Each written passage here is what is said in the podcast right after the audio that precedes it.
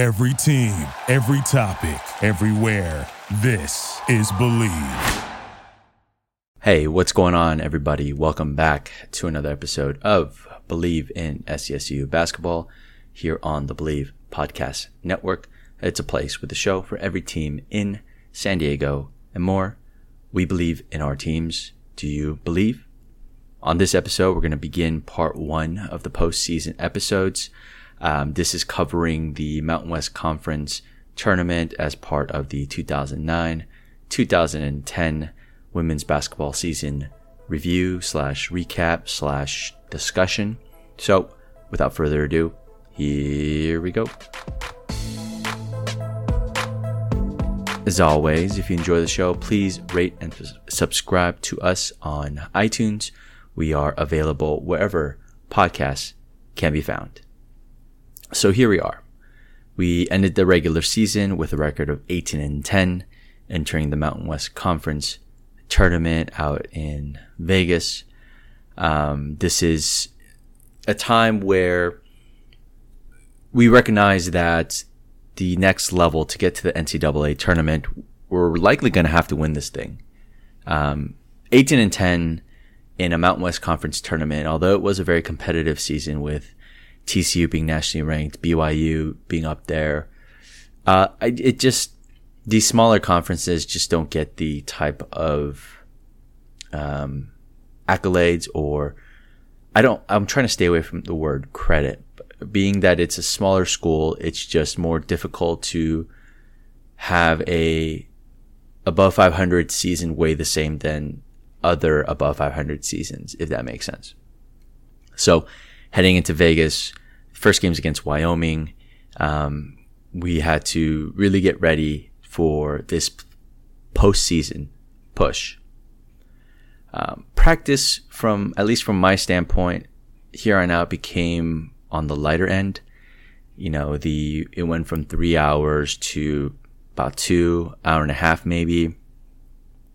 Uh, it, it was less of a physical preparation, um, meaning that after our warm ups, you know, in the regular season, we really focused on plays and player tendencies, whether it was an opposing point guard or a post player, even down to the way that they screen and read their own offense. And it became more of mental preparation. So these practices, when we were, you know, when the practice players were involved, it was more of a heavy emphasis on the mindset, how we're going to communicate certain screens, how we're going to track a player um, from moving from one side or the other, because a lot of these plays would try to often either get the ball directly into the playmaker's hands or kind of carry an initial action, but have the playmaker and the second half of that action. So the defense is sort of swaying from one side to the other. Maybe they're scrambling.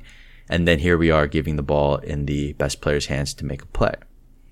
And it was for both on their defensive side and offensively as well, just sort of practicing, you know, the late game situations, you know, uh, late in the shot clock situations, our go-to plays. And we really, the point of emphasis was to really master that, to know where everyone needed to go, the spots that everyone needed to fill and it was less of um, the physical stuff and more of just what to do, where to do it. So, you know, in the game, we're going to know exactly where everyone's going to be and we can re- really rely on each other. And this season was, you know, up and down with a lot of promise. And this first game against Wyoming, it was really um, showing the results of this hard work all season long. And uh, up to this point, it, the season with Wyoming, with this game um, against Wyoming, was very similar to just sort of how a, your prototypical Aztec game goes. You know, you you stick to the script, you play your role, you play hard, you defend, and you create separation more in the second half.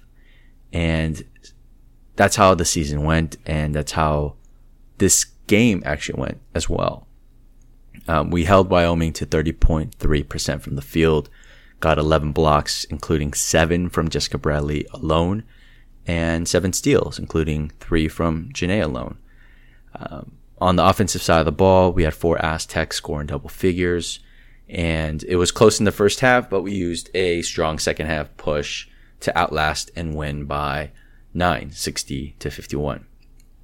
And the theme of this game was very was persistence. They stuck to the game plan and they just kept playing hard, and it eventually cracked Wyoming's armor. Um, you know, there's a lot of initial motions that I think, at least in women's college basketball, that exists. So, you know, you hear a lot of uh, motions that are named after the school that made it popular. An example of that would be like a UCLA cut where the point guard gives the ball to the wing, the post player comes up and actually sets a screen for the uh, for the point guard who will cut down towards the block that the big man or some sorry that the big just occupied and either fill that spot to post up or will take will continue running to the opposite side. Um, for the Aztecs, it was similar in the sense of um, one of two things. Either there was going to be a screen guard to guard, or there was going to be a screen guard to, or post to guard.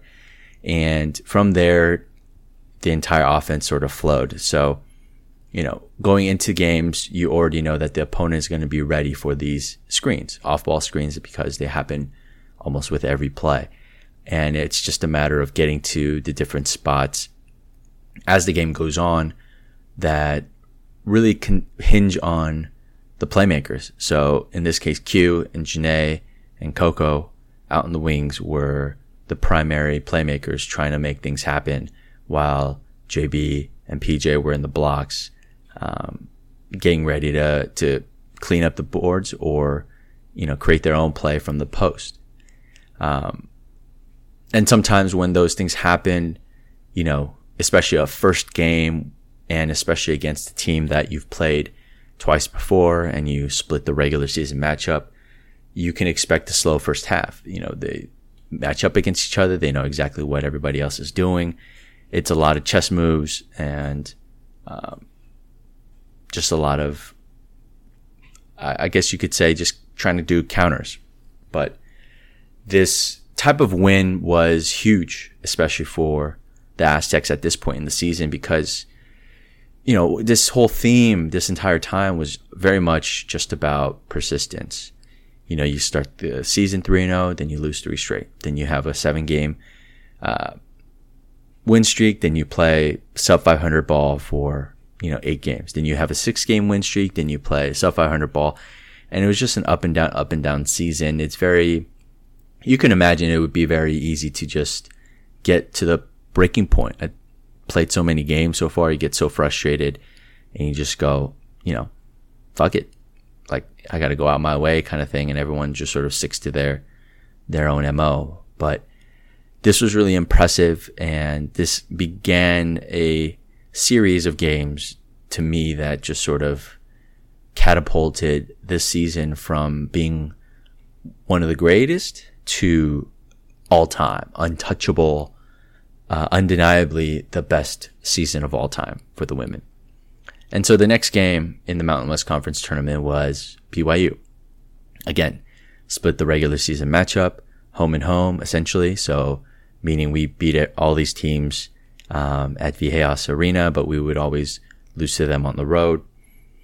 Um, and I just want to call back again to the Paradise Jam. All three losses coming in various forms. We would get blown out we get worn down in the second half. We get close and lose in the final minute, final seconds.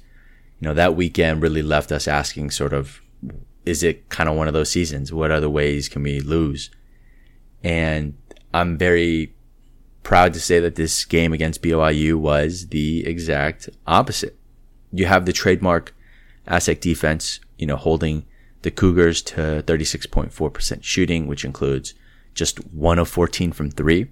You have you know, six steals from Jené with a total of 13 steals from the team. You have tra- trademark Aztec basketball out, out rebounding BYU 33 to 29. You have people contributing everywhere, five players grabbing at least four rebounds and out shooting them from the free throw line, drawing 19 fouls. And that led to 18 of 23 from the charity stripe. And this game, this particular game was um, the beginning of the Jené Morris show. I mean, she she ended the game with 28 points, six assists, six steals, and mind you, you know, I'm coming from a very biased position to be completely fair and open and honest. Um, I would guard Jené and Q or Quenese Davis every day in basketball, uh, every day during practice. Obviously, it's basketball. Every day during practice. And I got to sort of see their skills, the way that they work, the way they read the game. And, you know, I, I thought that there was a, a bright future ahead of playing basketball. And when it comes to women's basketball with the uh, lack of teams and rounds in the draft in the WNBA, you know, chances are more likely to be going overseas than in the league. And at, up to this point, I remember thinking, wow, like these two girls kill me every day in practice. I see it, see how much work they put in, see their hard work and dedication and just sort of their willingness to get better day in and day out. I mean, there, there did not, uh, what am I trying to say? There wasn't a single practice that ended with them leaving the court as soon as coach blew the final whistle. They always stayed behind to either get up more shots, go back to the training table, uh, watch more film. There was always something extra that these two girls, specifically that I knew of, um, wanted to do. And that was sort of the mindset, um, you know, at least with these two. But after watching this game with the way that Jené um, played, I went from sort of thinking, oh, my idea of them playing professionally and potentially even in the league is coming from a place of just bias. And obviously, you know, I want these girls to succeed and kill it. And, you know, I wonder if that's an objective thought or a subjective thought. And this game sort of took that subjectivity to, wow, they actually potentially have a shot. I mean, they're make they're stamping their mark on in this game and in their time here, and this has to be getting noticed. I mean, there's no way that a performance like this would not get noticed, and so it went from sort of thinking, oh, it's just because I'm biased and this is, I don't know if this is the object truth to, holy shit, I think it's actually possible. Uh, and that kind of led to the championship game against Utah. Again, same thing, home and home. Um, Utah's played, we played Utah tough in Viejas, lost to Utah at Utah. And similar to kind of bring things full circle to Paradise Jam. You know, Paradise Jam, three wins or three losses, three different ways to lose. Mountain West Conference Championship, three games, three wins, different ways to win.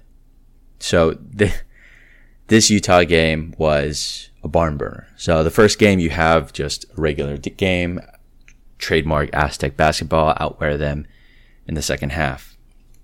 Second, you have BYU. Blow them out, give them a 30 piece, call it a day. Done. And now we have one that took overtime to win.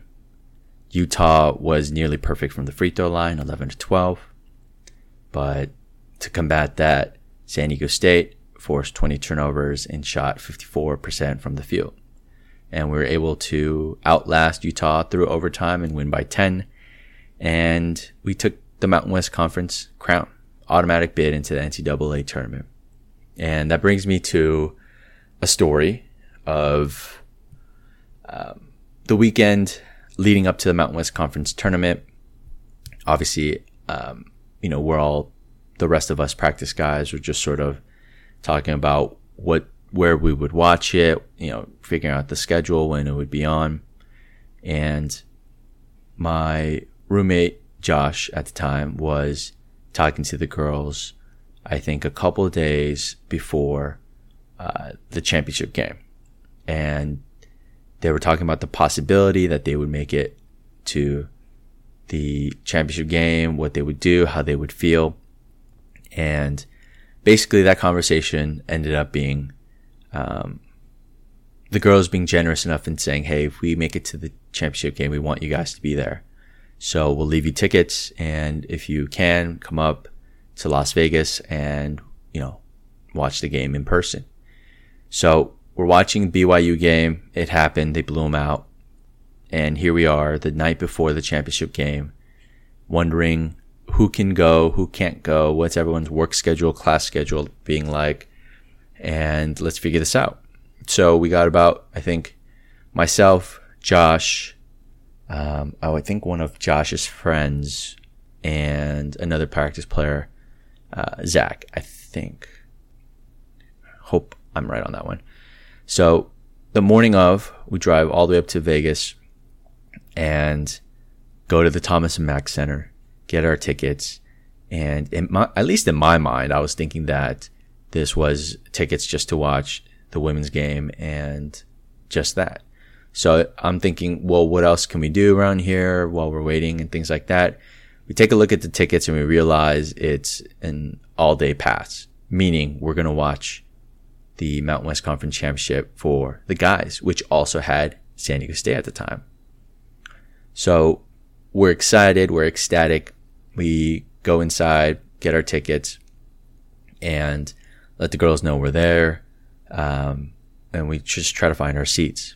And we get put in the section in the row right behind the school president, um, kind of mid court, you know, close to the action, away from the student section. And basically, what I'm trying to say is that the girls hooked us up and we're watching the games. It's amazing. You know, this out, you know, overtime game and up and down action. We're like talking in terms of as if we're coaching them and just, oh, remember that play?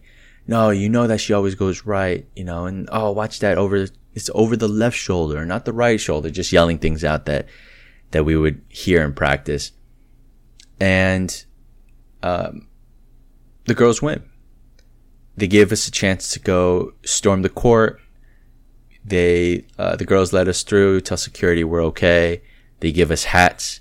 We get to see them cut the nets and we're just, this is great. It's one of the greatest sporting experiences of my life. I mean, I got to see these girls with pour their blood, sweat and tears for over 30 games and just the pure joy and elation from them, from their family, from the fans, all from the perspective of the court was incredible. Um, you know, I know a lot of people may have played in in a lot of sporting events that had a lot of people watching, you know, but to imagine just looking up and you just see seas of people going insane and you're there just like damn like i was a part of this it was a really unforgettable experience.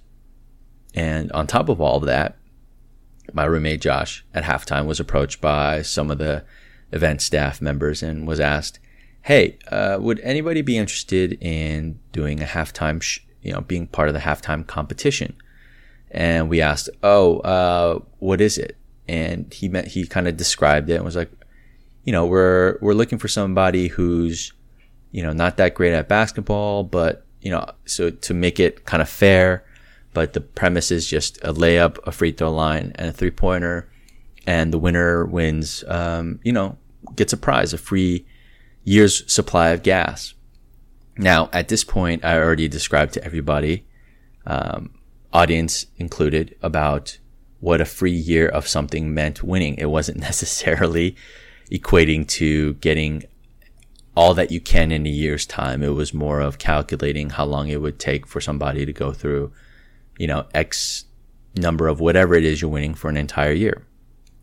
So initially, I think there was some hesitancy in the group, being that we're practice players and we're saying that Josh, this guy who's just incredible at basketball, would wipe the floor against whoever was going against him unless that person was a college level athlete, which I knew this person wasn't then the college, uh, the college student in all of us perked up when we heard free gas for a year. And we just said, yup, Josh can do it.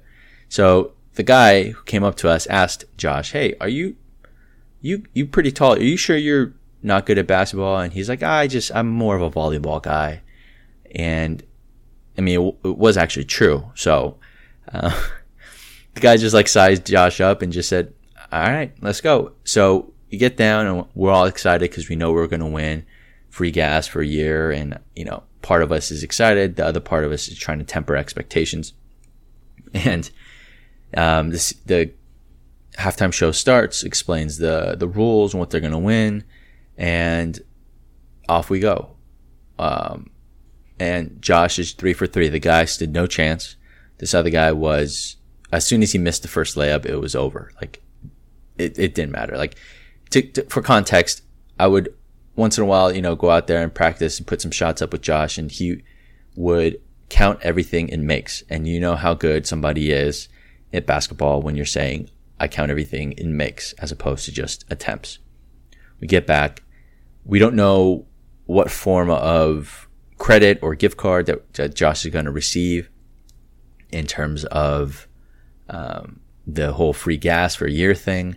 And here he comes, just smiling from ear to ear, and he flashes a stack of gift cards. And we're like, "Oh, is that how it's how it is?" And he said, "Yep." He told me, he being Josh, being talking to the event staff, was saying that each card is a hundred dollars worth of gas or a hundred dollar gift card for Texaco at the time, I think. And there are a total of 52 cards. And that got us as excited as we were to, to go and watch the game. So he's handing them out to us. He's, you know, so he still has 48 of them. He's handing them out to a couple people around and he's just, I don't think he ever paid for gas that entire school year and had enough to give to his family and friends back home. It was incredible. So we ended the weekend or we ended the day going up to Vegas in hopes of a championship. We ended the day with two championships and a shit ton of gas cards that helped everybody get gas for at least a few months. So I think that's a good, that's a good ending point. Um, I mean, that could have been it, right? I mean, that, that could have been that poetic ending already for a great season. You can call that season a success. I mean, we got to storm the court for the men's team as well. Um, see cutting down nets and get the hats and everything. We get an automatic bid into the NCAA tournament for a smaller school. That's a huge, huge win.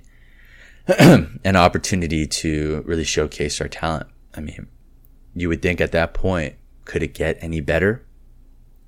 And actually, it kind of did.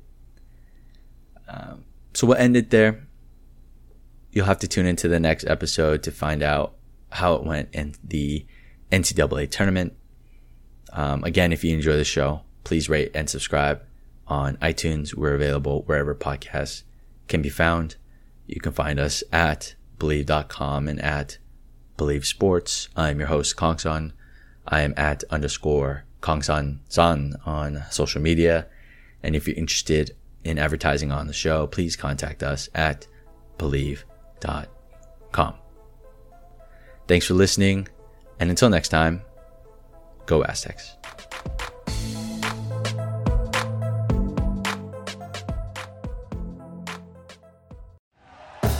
Thank you for listening to Bleav. You can show support to your host by subscribing to the show and giving us a five star rating on your preferred platform.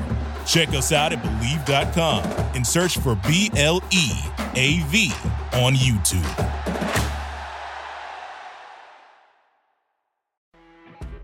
You know, when you're listening to a true crime story that has an unbelievable plot twist that makes you stop in your tracks? That's what our podcast, People Are the Worst, brings you with each episode. I'm Rachel. And I'm Rebecca. We're identical twins who love true crime cases that make you say, didn't see that coming, and we hate the people responsible for them.